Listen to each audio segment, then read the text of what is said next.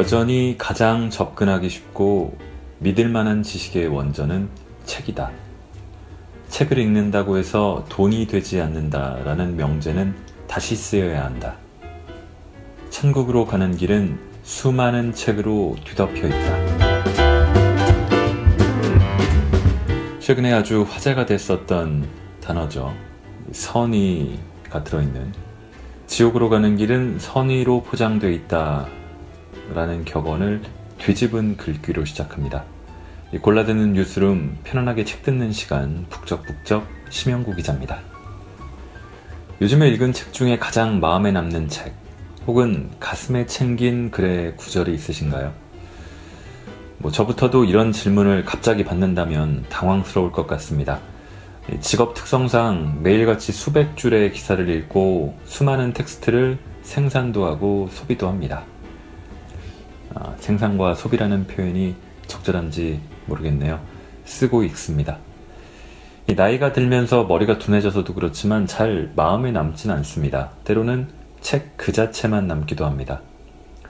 책은 마음의 양식이라는 오래돼 진부해 보이기까지 하는 이 금원이 저에게는 꽤 맞는 말인 것 같습니다.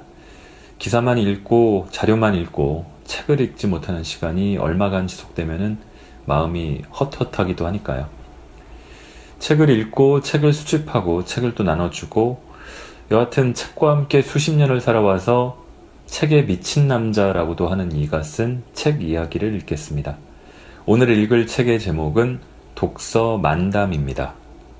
낭독을 허가해 주신 출판사 북바이북과 박균호 작가님께 감사드립니다. 저자는 독서가이면서 책 수집가이기도 합니다. 생업으로는 교사 일을 하고 있습니다.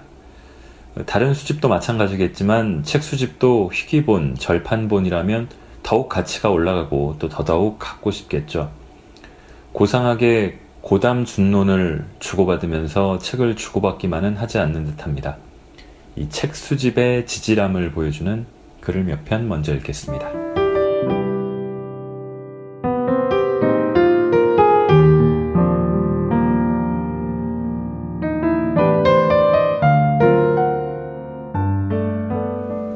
절판본과 탐욕의 끝 일본 서점업계의 존경받는 스승이자 80세가 넘는 고령에도 불구하고 일본의 유서 깊은 고서점과 진보초를 이끄는 전설의 책방지기 시바타 씨는 일본을 대표할 만한 작가 미시마 유키오가 도쿄 이치가야의 자위대 주둔지를 점거했다는 뉴스를 본 순간 동원할 수 있는 현금을 끌어모아서 고단샤 출판사로 달려갔다고 한다. 부연 설명을 하자면 금각사의 저자 미시마 유키오가 할복 자살하려는 기미가 보이자 서점을 운영하는 시바타 신이 미시마 유키오의 저작물을 출간하는 고단샤에 현금을 들고 달려갔다는 이야기다. 미시마 유키오가 자살하면 그의 책이 불티나듯이 잘 팔릴 터이니 미리 현금을 주고 그의 책을 확보하겠다는 심산이었던 것이다. 이 구절을 읽고 처음에는 책을 많이 파는 것도 중요하겠지만 너무 냉혹하다는 생각이 앞섰다. 미시마 유키오는 지나치게 우파적인 언행으로 긴 취급을 받기도 했지만 그래도 금각사의 저자이며 전후 일본 문화를 대표하는 아이콘이었다. 책을 파는 것도 역시 장사이며 서점 주인도 장사꾼이라는 생각과 함께 인간은 경제적 동물이란 말이 아주 오랜만에 떠올랐다. 정도의 차이는 있을지언정 헌책과 절판본을 꽤 오랫동안 수집해온 나만 봐도 시바타 신을 냉혹하다고 말할 처지는 아닌 것 같다. 따지고 보면 내 서재에 쌓여 있는 많은 절판본이나 희귀본은 다른 수집가나 장서가의 피와 땀의 결정체이기 때문이다. 부동산 투자에 관심 있는 사람들 중에는 다른 사람들의 불행을 이용해서 이득을 취한다는 이유로 경매로 나온 매물을 사지 않는 경우가 많다. 그런데 나는 희귀본을 구하면서 그런 연민을 느낀 적이 없다. 당장 용돈 몇 푼이 궁에서 내놓은 가난한 대학생의 희귀본을 거리낌 없이 애누리에서 사기도 하고 탐나는 희귀본을 손에 넣기 위해서 비열한 짓을 마다치 않았다.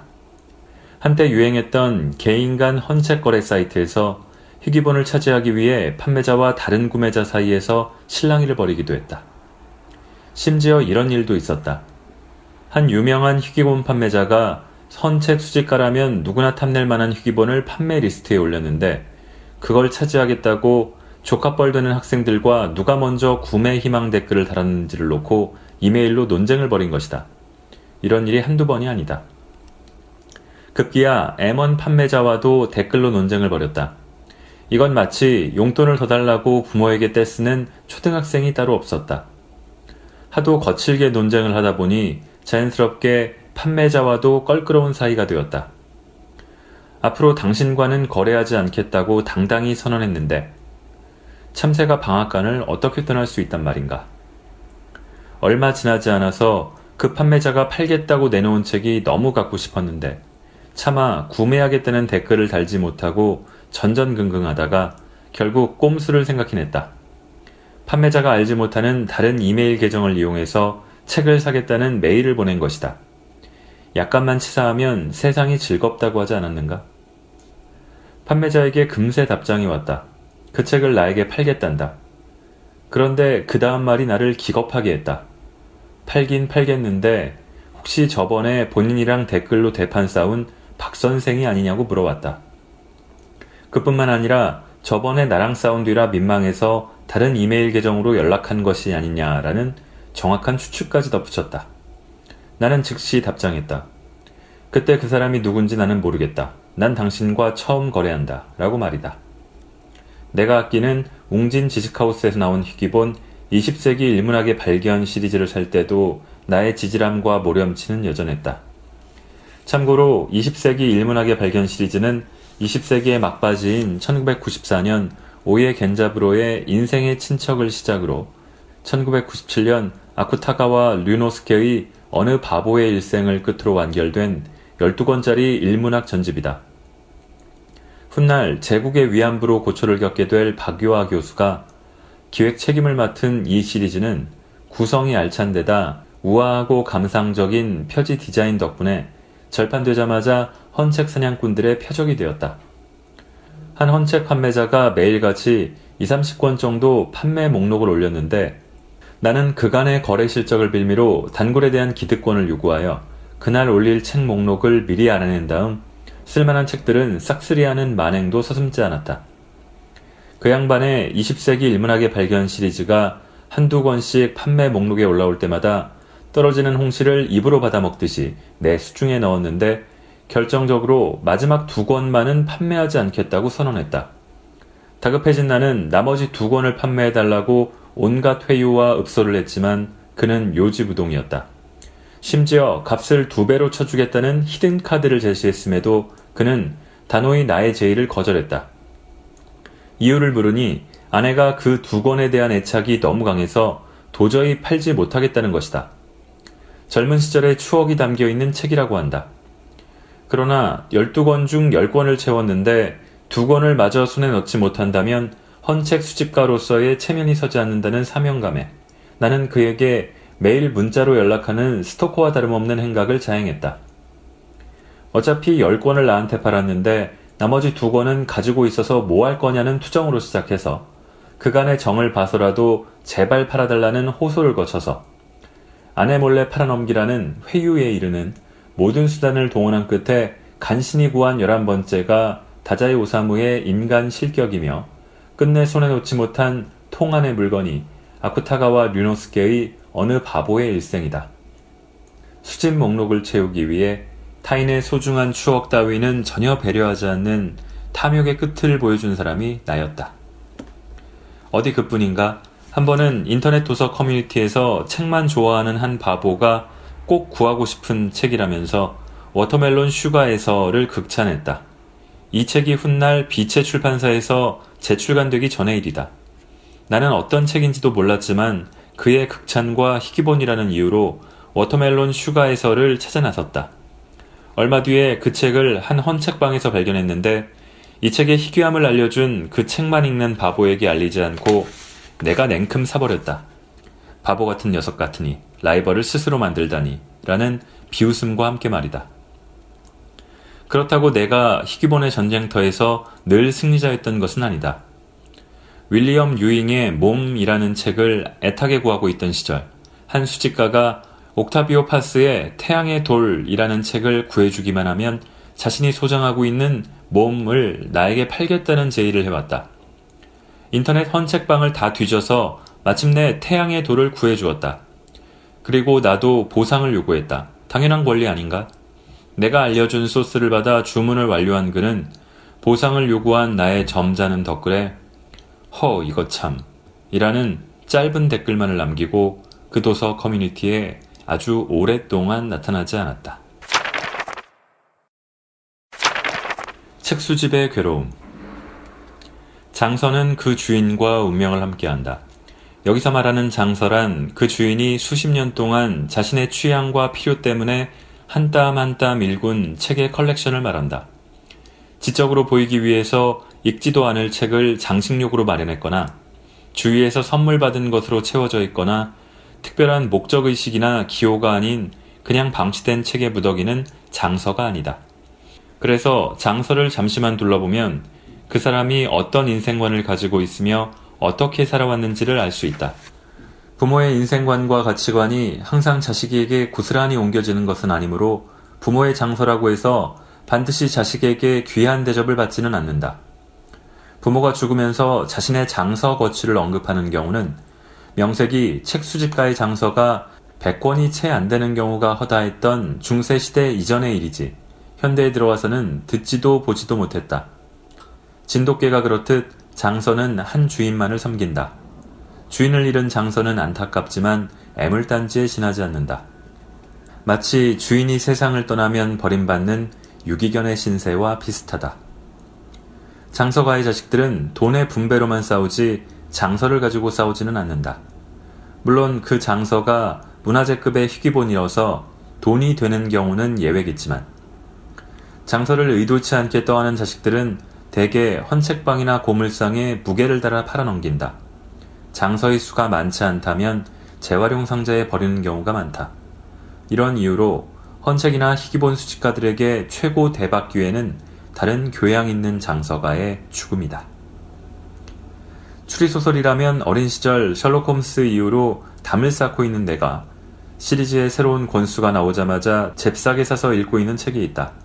비블리아 고서당 사건 수첩이다. 잘 읽지 않는 장르임에도 불구하고 이 책을 읽는 이유는 요즘 보기 드문 고서점에서 일어나는 사건들을 다루고 있고 또 독서광인 여자 주인 시노카와의 책에 관한 지식의 향연 때문이다.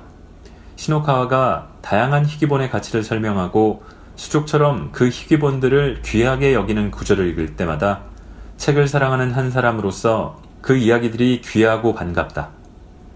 여담이지만 사람의 취향은 다 비슷한가 보다. 이 소설의 주인공 시노카와는 인기가 많아서 피규어로도 출시되었다. 소설 속의 인물이 피규어로 출시되었다니 과연 일본의 출판 시장은 우리와는 차원이 다르다. 이 책에는 고서점의 주인인 시노카와가 서재의 주인이 죽어서 책을 처분하고자 하는 사람의 집에 출장 가는 장면이 나온다. 서재의 주인이 죽으면 그 사람의 장서는 애물단지가 되는 것은 국경을 불문하는 모양이다. 그런 측면에서 나의 고조 할아버지는 운이 참 좋은 분이다. 무려 4대 손인 내가 당신의 서책을 고의 보관하고 있으니 말이다. 문화재급의 서책도 아닌 이름 없는 유학자의 문집과 서책이 4대 손에 의해서 소장되고 있는 경우는 흔하지 않다. 물론 내가 고조 할아버지의 장서를 고의 모시고 있기는 하나 반쪽짜리 소장이 지나지 않는다. 온전히 고조 할아버지의 장서를 보관한다는 것은 내가 그 책들을 읽고 감흥을 느끼며 활용해야 한다는 뜻이다. 그러나 오로지 한문으로만 된 고조 할아버지의 서책들을 나는 단 한 권도 읽지 못한다. 그냥 후손이 된 도리로 보관만 하고 있을 뿐이다. 만약 나의 후손이 내 책을 보관하고 있기는 하나 전혀 읽지 않는다면 그게 무슨 의미가 있겠느냐는 생각이 든다. 내 서재의 문제로 넘어가 보자. 내가 두 눈을 시퍼렇게 뜨고 있는 지금도 내 서재의 장서는 풍전등화 또는 백척간도에 있는 신세다. 집안에서 제일 큰 방을 서재로 쓰고 있는 데다. 아내가 거짓말 다음으로 혐오하는 먼지의 온상이 내 서재다. 말하자면 내가 죽고 나서 서재의 거취를 따질 신세가 아니라는 뜻이다.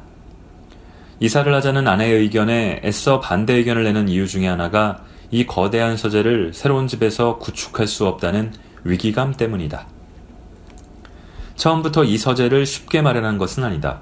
큰 규모의 서재가 얼마나 아름다운지를 미리 보여주고자 위층 대학 교수님 댁에 아내와 동행 방문하여 아내에게 장식으로서의 책의 위용을 유감없이 보여주었다. 덕분에 일단 그 교수님 댁처럼 집에서 제일 큰 방을 서재로 삼았고 한쪽 벽면을 오롯이 책을 많이 꽂을 수 있는 맞춤 책장으로 채웠다. 아내에게 큰 경사가 있을 때마다 한 면 한 면 책장을 더 추가했고 마침내 남부럽지 않는 멋진 서재를 간신히 읽어낼 수 있었다.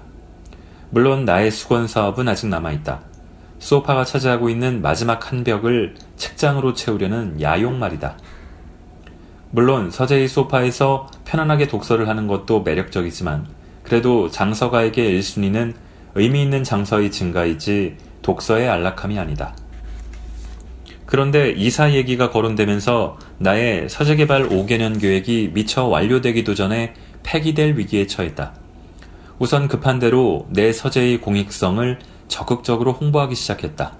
딸아이의 과외 공부의 공간으로 서재를 사용하게 했으며 국어 교사인 아내에게는 직업의 특성상 독서의 중요성은 아무리 강조해도 지나침이 없으니 서재를 적극 활용하라고 권하는 동시에 아내가 어떤 책을 읽고 싶은데 내 서재에 그 책이 있는지를 물어보면 열리를 제쳐두고 그 책을 찾아주었다.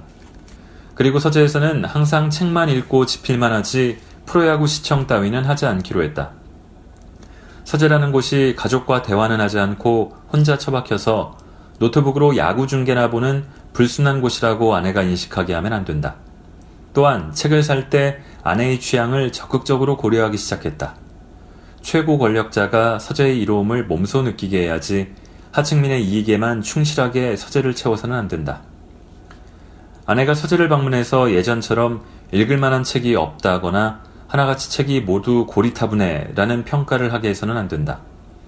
그러려면 아내 입에서 혹시 뭐뭐뭐라는 책이 있어? 라는 문의가 들어왔을 때 그 책이 반드시 있어야 하고 냉큼 아내의 손에 들려줄 수 있어야 한다. 그래야 내 서재가 살아남을 수 있다. 아내가 록밴드 국카스텐에 심취해서 하현우가 가사를 짓는데 영감을 받았다는 신영철의 몰락의 에티카가 서재에 있냐고 물어봤을 때 그 순간 내 인생의 독서와 장서 활동에 보람을 다 느꼈다. 아내에게 그 책 당연히 있지 라고 대답할 수 있었기 때문이다. 직장 때문에 집을 떠나 멀리 포항에 있는 것이 천추의 한으로 느껴졌다. 전화로 그 책의 위치를 아내에게 오랫동안 아주 즐거운 마음으로 설명해 준 것으로 모자라 혹시 아내가 그 책을 복잡하고 어지러운 내 서재에서 찾지 못할까봐 밤잠을 설쳤다. 아내가 찾지 못하거나 혹시 찾다가 귀찮아서 포기하지는 않을까 하는 별의별 걱정을 다 했더랬다.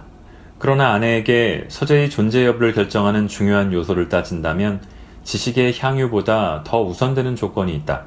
그것은 바로 청결이다. 서재를 유지하려면 먼지와는 담을 쌓아야 하며 호라비 냄새로 다른 청정 지역을 오염시켜서도 안 된다. 그래서 나는 우리 집의 VIP가 불시에 방문했을 때를 대비해서 수시로 서재를 닦고 조이고 기름을 치고 난다. 서재를 구축하기는 쉬우나 그 수성은 어렵디 어렵다. 권정생 선생의 책을 500원에 판다고? 강아지똥의 작가 권정생 선생과 이호덕 선생의 편지를 모아서 엮은 책 살구꽃 봉오리를 보니 눈물이 납니다는 출간된 당일로 전격 회수 및 폐기 처분되었다. 권정생 선생이 이 책의 출간을 원치 않았기 때문이다. 이 책을 본 사람은 알겠지만 두 분의 20년간의 눈물겨운 우정이 아름답기는 해도 당사자들의 고달픈 인생살이가 고스란히 담겨 있는 데다 사생활에 해당하는 내용이 상당 부분 포함되어 있어서 권정생 선생의 결정이 이해가 된다. 결국 살구꽃 봉오리를 보니 눈물이 납니다가 서점에서 팔린 것은 단 하루에 지나지 않는다. 하루 만에 팔려봐야 몇 권이나 팔렸겠는가. 자연스럽게 이 책은 희귀본 애호가의 표적이 되었는데 구하기가 거의 불가능했다. 나만 해도 이 책의 존재를 알고 구하려고 동분서주했지만 겨우 5년 만에 구했더랬다. 책을 낸 출판사에서 회수했는데 굳이 많은 독자가 이 책을 구해서 읽어보겠다고 동분서주한 이유는 간단하다. 편지를 주고받은 두 당사자가 나눈 20년간의 눈물겨운 우정과 문학에 대한 논의 자체가 하늘이 내려준 선물로 느껴졌기 때문이다. 이 책이 귀하게 여겨진 만큼 헌책 수집가에게는 로망이었고 존재조차 희미한 신기루에 가까웠다. 그런데 개인 간 헌책 거래 사이트에 이 책이 매물로 떴다. 더구나 판매 가격이 기절초풍할 만했다. 단돈 500원에 팔겠다는 것이다. 아마도 그 사이트가 생긴 이후로 가장 짧은 순간에 가장 많은 댓글이 달렸을 게다.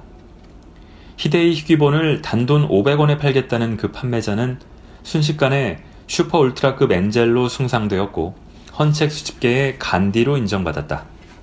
자기에게 이 책을 팔아주기만 하면 매년 명절 때마다 문안 인사를 드리겠다는 사람도 나타났다. 그러나 그 판매자의 영광은 굵고 짧았다. 판매 리스트에 간략 정보가 담긴 초기 화면에서 500원이라는 환상적인 가격만 확인하고 폭풍 클릭한 그의 잠재 고객들이 판매자에게 연락을 하고 판매 게시판에 자신에게 팔아달라고 읍소하는 글을 남기는데 정신이 팔린 나머지 책 사진 옆에 명시된 깨알 같은 판매 조건을 눈여겨보지 않았던 것이다. 아마도 대부분의 흥분한 고객들이 미처 인지하지 못한 상세 설명을 그나마 살펴본 것은 이미 너무 늦어서 그 책을 사지 못할 것이라고 포기한 소수의 사람이었을 것이다. 판매자가 공지한 상세 설명을 요약하면 이랬다. 가격이 500원이 맞긴 하지만 보통의 500원짜리 동전이 아닌 반드시 1998년산 500원짜리 동전이어야 한다는 것이었다. 살구꽃 봉오리를 보니 눈물이 납니다를 구하기 위해 자신도 많은 공을 들였으니 귀하디 귀한 1998년산 500원짜리 동전을 구한 노력과 바꾸고 싶다는 것이다.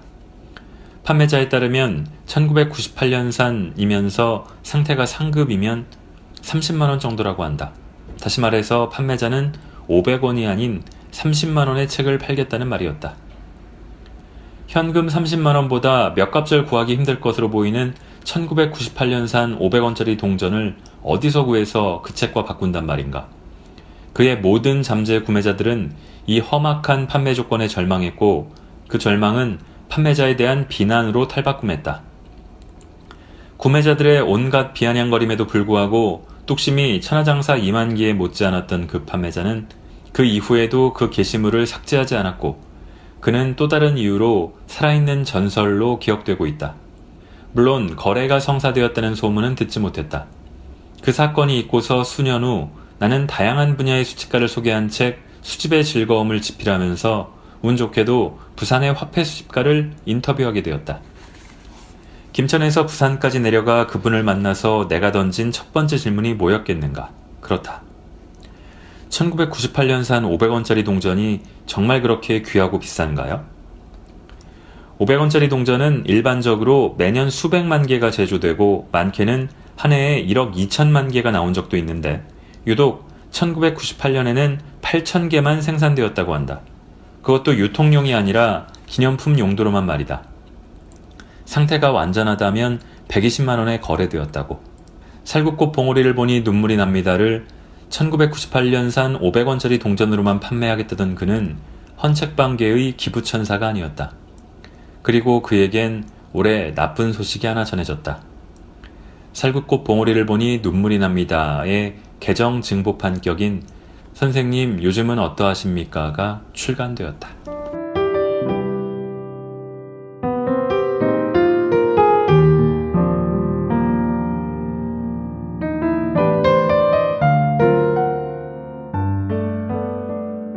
자, 저도 유사하고 역시 지질한 경험 하나 고백하겠습니다.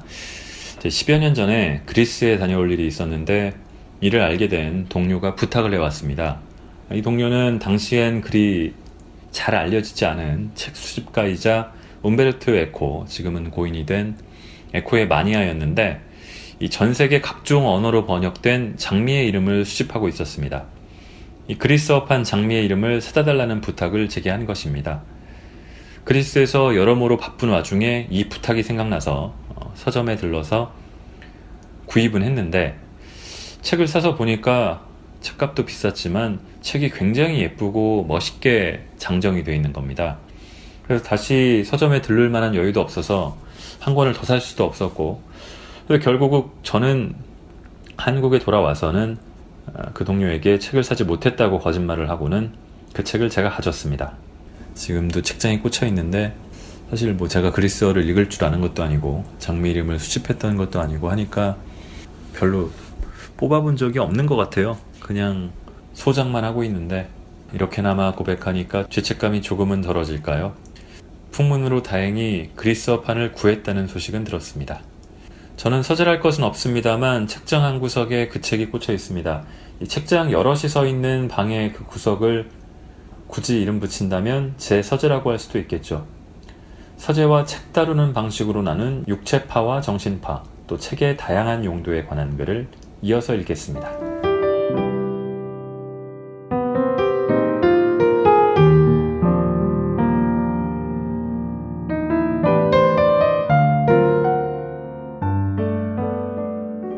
육체파와 정신파. 책을 좋아하는 사람들은 서로를 아끼고 반가워한다. 스마트폰을 아끼고 사랑하는 모임은 드물지만 독서 모임은 쉽게 찾아볼 수 있다. 약간의 시간과 노력만 투자하면 주변에 독서 모임이 많다는 것을 알게 된다. 독서 모임에 참가하다 보면 확실히 스마트폰에 빠진 동료보다는 자기 개발을 열심히 하고 지적인 생활을 하고 있다는 괜한 자부심이 든다. 그리고 점점 위축되어가는 자신들의 취미 생활 영역을 사수해야 한다는 사명감이 들기도 한다. 그래서 독서 모임 구성원들은 서로를 참 귀하게 여긴다. 인터넷 북카페도 독서 모임과 비슷한 분위기가 흐른다. 어찌나 다정하고 따뜻한지 마치 한 가족 같은 분위기가 넘친다. 나도 취미가 다양한 편이어서 많은 카페에 가입했지만 독서 관련 카페만큼 다정이 병인양한 곳도 드물다. 자신이 읽은 책을 다른 동지에게 나눠주는 것이 가장 활기차게 이루어지는 곳이기도 하다.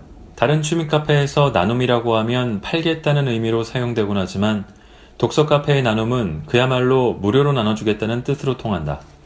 나만 해도 그랬다. 원래는 내가 도저히 보관할 공간이 부족해서 나누기 시작했는데 하도 나눔 천사라는 찬사를 많이 듣다 보니 이제는 내가 좋아하고 아끼는 책도 나누는 경지에 이르렀다. 나를 부르는 숲을 비롯해서 내가 참 재미나게 읽은 빌 브라이슨의 저작들, 노튼 3부작이라는 시리즈명을 가진 사랑스러운 고양이 노튼과의 추억을 그린 피터 게더스의 저작들, 심지어는 꽤 비싸게 주고 샀고 평생을 두고 반드시 완독하고야 말겠다는 전의를 불살랐던 모비 딕을 기꺼이 내 돈으로 택배를 보내주는 친절을 베풀었다. 어디 그뿐인가? 내 인생의 책이자 서재에서 가장 아끼며 무덤까지 함께하고 싶은 숨어 사는 외톨박이도 아낌없이 나누어 주기도 했다. 내가 가장 아끼는 책이라면서 나눔을 실천했더니 카페 회원들의 존경을 한 몸에 받았더랬다. 그들은 내가 숨어 사는 외톨박이를 너무 사랑한 나머지 여러 지를 소장하고 있고 그중 한 지를 나누었을 뿐이라는 사실을 모른 채 딱한질 소장한 귀한 책을 아낌없이 나누었다고 오해했겠지만 말이다. 칭찬은 애서가조차 나눔을 실천하게 한다. 작가 정신에서 2011년에 출간한 모비딕의 경우 훗날 왜 그렇게 섣불리 나누었을까 후회하기도 했지만 그 당시에는 내 책을 받고 즐거워하는 사람을 보고 행복했다. 나눔을 실천하는 것은 제법 번거롭다. 나눌 책의 목록을 게시하고 댓글을 보면서 책 받을 사람을 선정해야 할 뿐 아니라 심지어 일일이 포장해서 택배로 보내는 번거로움을 감수해야 한다. 그러나 책을 나눌 당시엔 개인적으로 참 힘든 시기였는데도 내 책을 받고 행복해하는 사람의 반응을 보면서 베푸는 삶의 즐거움을 만끽했다. 이렇듯 뜨거운 동지애를 발휘하는 애서가들조차 서로를 용납하지 않는 두 부류가 있다. 책과 육체적 사랑을 나누는 애서가와 정신적 사랑을 나누는 부류가 그들이다. 육체적 사랑을 나누는 애서가는 책을 함부로 다룬다. 밑줄을 긋고 메모를 하고 심지어는 침을 묻혀가면서 읽는다. 또 읽다가 멈출 때는 스스럼 없이 다음에 읽어야 할 부분을 접는다. 정신적 사랑을 나누는 애서가는 책을 마치 보물처럼 다룬다. 조심스럽게 책장을 넘기고 반드시 책갈피를 사용하며 심지어 책 표지의 띠지조차 소중히 여겨서 절대로 버리지 않는다. 이런 부류가 책과 육체적 사랑을 나누는 사람을 보면 그저 경악을 금치 못한다. 어떻게 책을 그렇게 험하게 다룰 수 있냐는 것이다. 나로 말하자면 책과 정신적 사랑을 나누는 사람에 속한다. 헌책에 적힌 전 주인의 메모를 그리도 귀하게 여기고 재미나게 읽는 편이지만 정작 나는 책에 메모하지 않는다. 물론 굳이 따지자면 나는 온건한 정신적 사랑파에 속한다. 띠지를 소중히 여기지는 않아서 새 책을 받으면 띠지는 휴지통에 직행시킨다. 또 책갈피를 사용하지도 않고 볼펜을 끼워 두거나 그것마저도 귀찮으면 그냥 읽던 쪽을 접는다. 그렇다. 정신적 사랑파치고 책을 함부로 다루는 경향이 있기는 하다. 서평을 요청받고 강제로 증정받은 책들이 그 대상이 된다. 애초에 읽으려던 책이 아니었으니 그 책에 애정이 있을 리가 없다. 이런 책은 마구 밑줄을 긋고 메모를 하며 읽다가 멈출 때는 사정없이 접는가 하면 책 위에 커피를 흘려도 전혀 개의치 않는다. 오래전 흥미로운 사진집을 구매한 적이 있었다. 유머러스한 장면을 포착해서 촬영하는 것으로 유명한 엘리엇 어윗의 사진집인데 한 장면을 연속으로 촬영한 작품이 담겨 있었다. 페이지를 빠르게 넘기면 마치 사진 속의 장면이 동영상처럼 보이는 멋진 책이었다. 제법 비싼 책이었는데 작은 흠집이 보였다. 속상해서 판매업체에 항의했더니 교환을 해주겠다고 했다. 그런데 담당자의 말이 내게는 큰 충격이었다. 흠집이 있는 책을 사용하다가 새 책이 도착하면 반납을 해달라는 말이었다.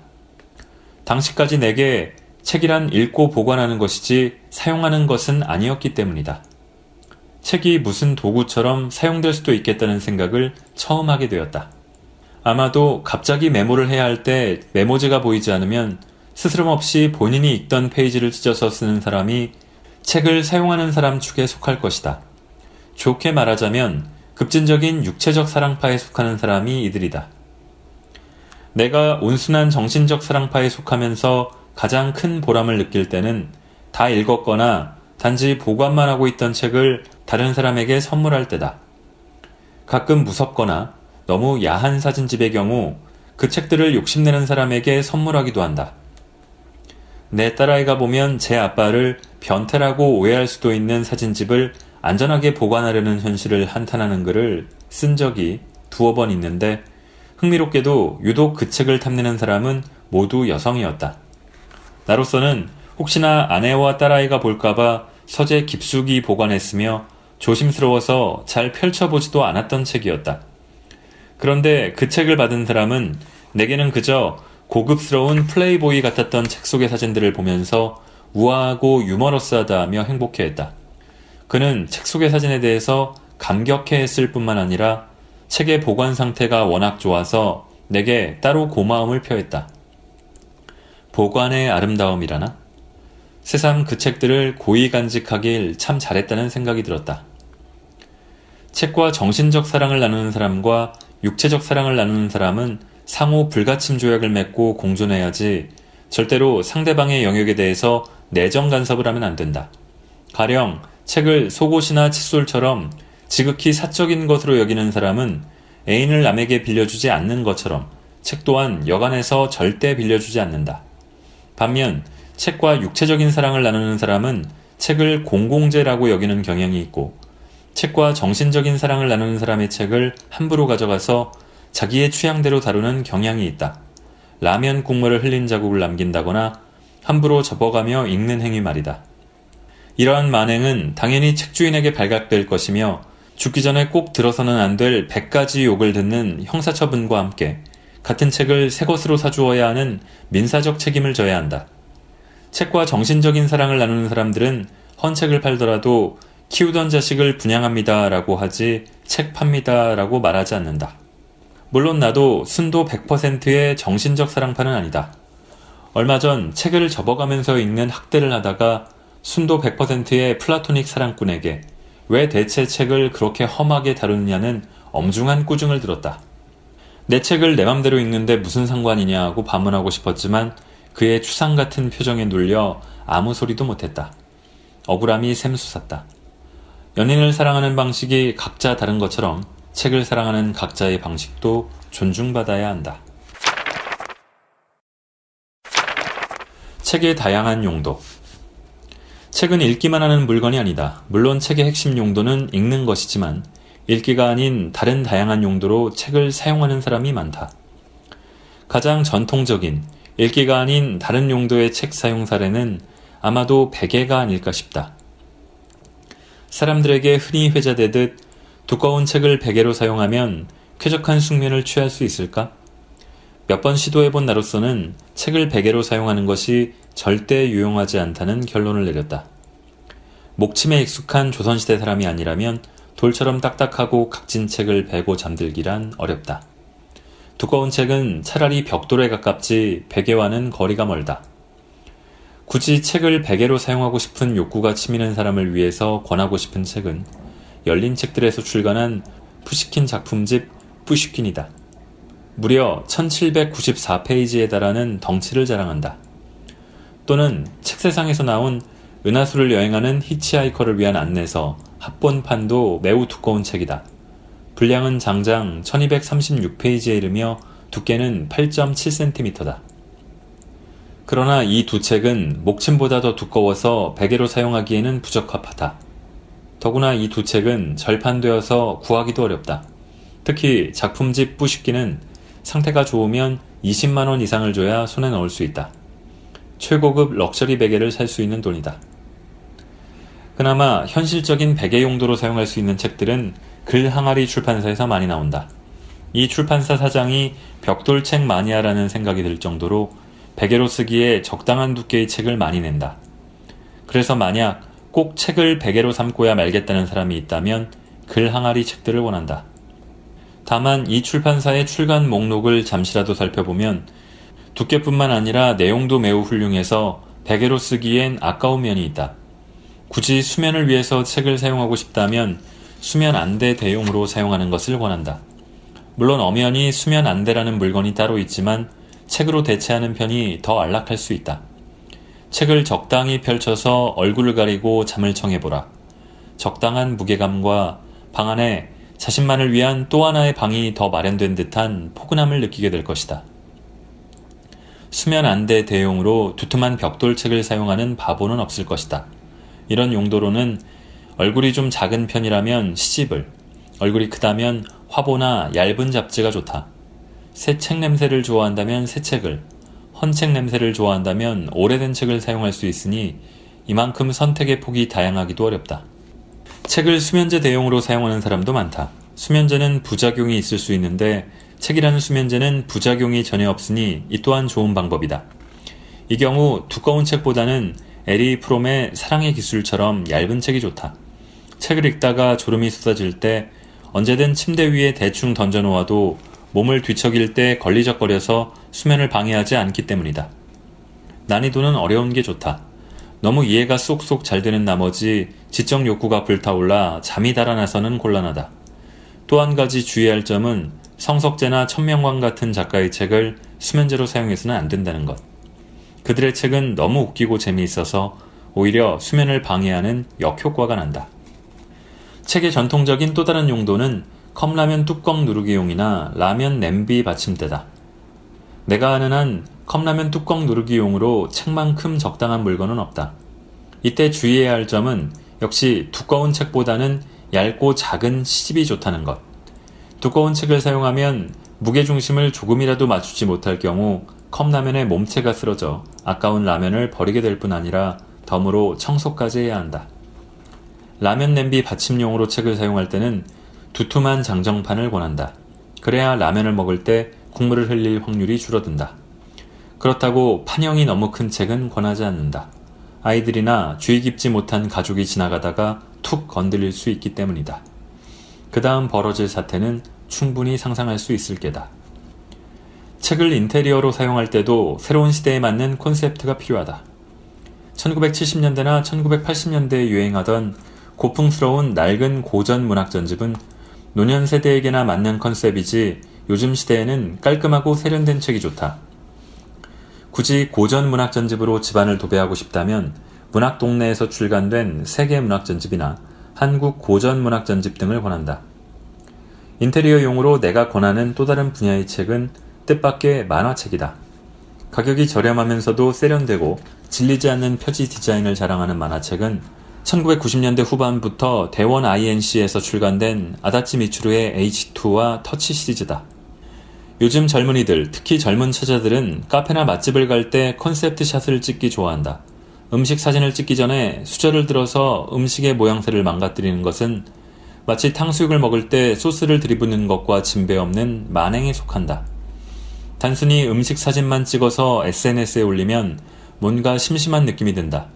그래서 예쁜 커피잔 옆에 책을 두고 찍으면 식욕과 미학과 지성의 조화가 연출된다. 이런 컨셉 촬영에 가장 애용되는 책이 무라카미 하루키의 1Q84다. 누구나 아는 책이고 여성들에게 인기 있는 작가라서 그런 모양이다. 주목받는 소설 정도는 읽고 산다는 인상을 주고 싶은 사람에게 권하고 싶은 책의 사용법이다. 책은 자신만의 공간을 가지고 싶은 은둔자에게 좋은 방어벽으로도 사용될 수 있다. 직장의 사무실에서 고개만 들면 직장 상사와 눈이 마주치는 최악의 입지를 가진 사람에게 권한다. 책상 위에 책장이나 선반이 있다면 좋겠다. 고개를 들어도 상사와 눈이 마주치지 않는 높이로 책을 쌓아두면 여러 가지 이득이 생긴다. 우선 상사의 눈초리에서 해방될 뿐만 아니라 잠깐 낮잠을 잘 때도 자신을 보호할 수 있다. 또한 아늑한 느낌이 들어서 마치 화장실에 있는 듯한 안락함과 집중력이 보장된다. 이때 주의해야 할 점은 제목이 상사에게 보이게끔 책등의 위치를 잘 배치해야 한다는 점이다. 상사의 시선에서 서명이 확인되지 않으면 호기심이 많은 상사가 무슨 책인지 알아보기 위해 당신의 자리에서 서성거릴 수 있으니 오히려 역효과가 난다. 책의 장르도 중요하다. 실무에 관련된 책이라면 당신이 졸지에 그 실무에 매우 능통한 사람으로 낙인 찍혀 생각지도 못한 업무를 배당받을 수 있다. 제목만 봐도 책의 내용을 누구라도 짐작할 수 있는 고전이 좋겠다. 그래야 무슨 책이냐며 당신의 자리에 일부러 다가와 책을 펼쳐서 당신의 평화를 방해하지 않을 뿐 아니라 당신이 매우 지적인 사람이라는 이미지를 줄 수 있다. 도저히 읽을 가능성이 없는 폐품 수준의 책들은 좀 더 가혹하게 활용하길 권한다. 대학 시절에 구비했던 두툼한 양장의 전공서들은 모니터 받침대로 사용하면 좋다. 매우 안정적으로 당신의 모니터와 시력을 지켜줄 것이다. 좀 더 창의적으로 책을 활용하고 싶다면 독서용 테이블을 만들 수도 있다. 책으로 사면을 같은 높이로 쌓고 다리미판을 올려보라. 당신의 취향과 독서 버릇, 그리고 체격에 최적화된 독서대가 완성된다. 상황에 따라 높낮이를 얼마든지 조절할 수 있다는 것이 이 활용법의 또 다른 장점이다. 아울러 라면을 먹을 때 식탁으로 활용할 수도 있다. 어떤 책들은 유부남들을 위한 안전한 비자금 숨기기 용도로 사용될 수 있다. 비자금을 숨기다가 번번이 아내에게 들켜서 압수당하는 불쌍한 유부남들은 언제든지 현금화하기 쉬운 사진집을 사두기 바란다. 내 경험으로는 책 중에서 그래도 제값 받고 편안하게 팔 수 있는 것이 사진집이다. 비자금을 숨길 게 아니라 환금성이 좋은 사진집을 사두었다가 책장에 보관하면 된다. 애당초 들킬 수가 없는 물건이고 용돈이 필요할 때 팔더라도 아내는 전혀 신경을 쓰지 않는다. 우리나라에는 수많은 사진 애호가가 있다. 그래서 사진가를 위한 커뮤니티가 많은데 장터 코너에 가면 사진집이 활발하게 거래된다. 국내 사진작가로는 골목 사진이 유명한 김기찬의 작품이 인기가 많고 해외로 눈을 돌리면 마이클 케나의 사진집이 언제든지 현금화할 수 있는 품목이다. 마이클 케나 작품집은 최소 10만원 언저리에서 거래가 시작되며 저자 서명이 담겨 있는 호화 장정판 초판본은 수백만 원까지 호가한다. 자신의 비자금 규모에 맞는 사진집을 구매하고 실컷 감상하다가 비자금의 용처가 생길 때 장터에 올리면 된다. 사진집은 감가상각이 거의 없는 안전한 비자금 은닉처다. 반려동물로 개나 고양이를 키우는 사람에게는 책으로 그들의 보금자리를 만들 수 있다는 사실을 알려주고 싶다. 책을 적당히 쌓으면 작은 동물이 들어갈 만한 공간을 누구나 만들 수 있다. 고양이는 특히 구석진 자기만의 공간을 좋아하므로 책으로 만든 공간은 아주 유용하다. 특별한 건축학적 지식이나 미적 감각이 필요 없으며 새로운 아이디어가 떠오를 때마다 리모델링 할 수도 있다.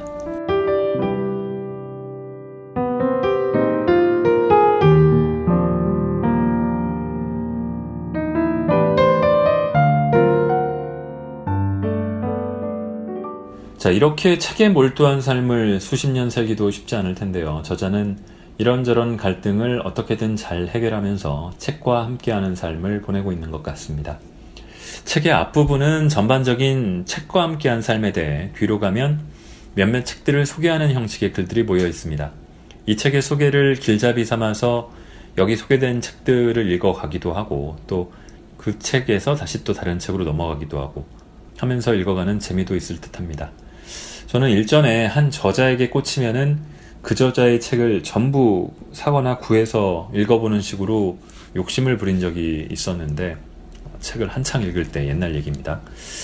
요즘에는 이렇게 우연히 조우하게 되는 책들을 읽게 되면은 마치 인터넷상의 하이퍼 텍스트처럼 이거를 읽다가 다른 걸로 연결된 페이지로 건너뛰고 그 다음에 또 다른 연결된 페이지로 가고 그런 식으로 껑충껑충 뛰어다니는 식의 독서도 재미난 듯합니다. 어떤 분들한테는 이 북적북적이 그런 계기가 될 수도 있겠죠. 이번에도 길었습니다. 긴 시간 들어주셔서 감사합니다. 3월에 봄바람과 함께 찾아오겠습니다.